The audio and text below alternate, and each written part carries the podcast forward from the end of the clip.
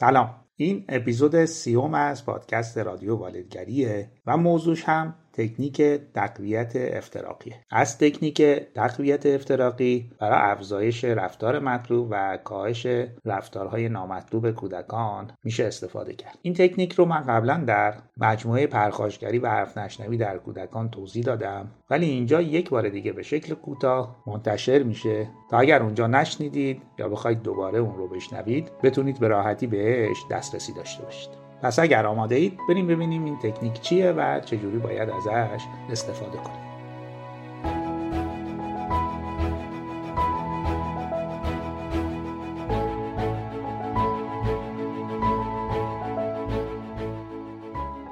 خب بریم سراغ تکنیک بعدی یا راهکار بعدی که تقویت افتراقیه به زبون خیلی ساده تقویت افتراقی یعنی تقویت و یا قویتر کردن رفتارهای مطلوب با پاداش دادن و از اون طرف ضعیف یا خاموش کردن رفتار مشکلدار یا رفتار نامطلوب با پاداش ندادن. فرض کنید فرزندتون وقتی چیزی از شما می‌خواد داد می‌زنه یا فریاد می‌کشه یا قشقرق به پا می‌کنه یا گریه می‌کنه و در نهایت هم ممکنه پرخاشگری کنه. انتظار شما اینه که با حالتی آروم و با لحن درست درخواستش رو بگه. حالا هر چی که می‌خواد. پس رفتار نامطلوب شد داد زدن و قشقرق و گریه و پرخاشگری برای درخواست چیزی.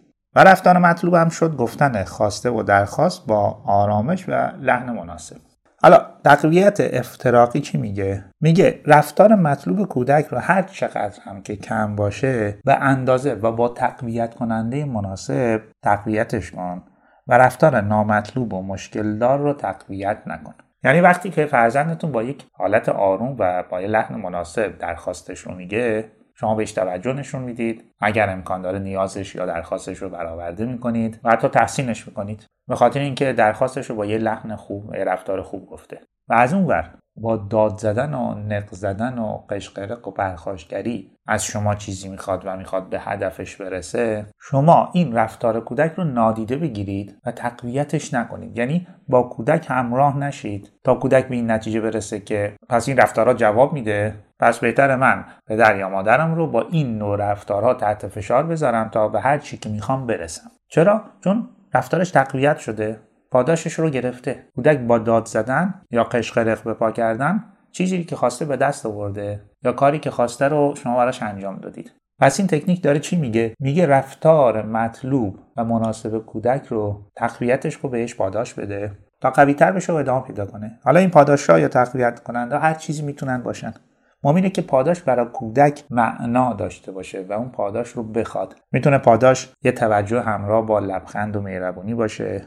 می‌تونه گوش دادن با توجه و تمرکز به حرفهای کودک باشه یا چیزی که کودک می‌خواد رو بهش بدیم یا تحسینش کنیم بابت رفتار مطلوبش و یا تواناییش یا دوست داره که ازش تشکر و قدردانی کنیم یا اگر بازی کردن با ما رو می‌خواد و امکانش وجود داره رو باهاش بازی کنیم باهاش یه وقتی بگذرونیم و یا اگر چیزی می‌خواد که امکان تهیه کردنش وجود داره براش تهیه کنیم و یا هر چیزی که کودک براش مهمه براش معنا داره و اون رو می‌خواد.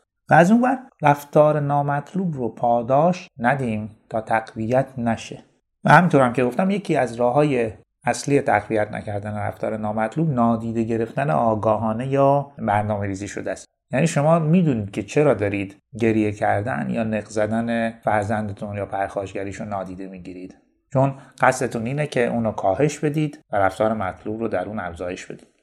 البته یه موضوعی که اینجا خیلی مهمه نادیده گرفتن رو زمانی می‌تونیم عنوان والد اجرا کنیم که به اندازه کافی به نیازهای کودک توجه کرده باشیم. یعنی هم نیازهای ارتباطیش رو به اندازه کافی برآورده کرده باشیم نیازهای فعالیتی و حرکتیش رو و یا وسایلی که فکر می‌کنیم براش مناسبه و میشه در اختیارش گذاشت رو در اختیارش گذاشته باشیم. وقتی که می‌خواد رو به اندازه کافی باش گذرونده باشیم.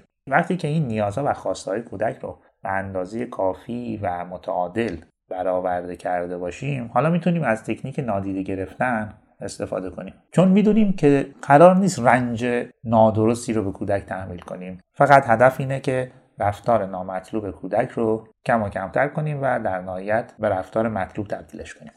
این تکنیک هم دو سه تا نکته داره که برای بهتر اجرا کردنش باید بهش توجه بشه.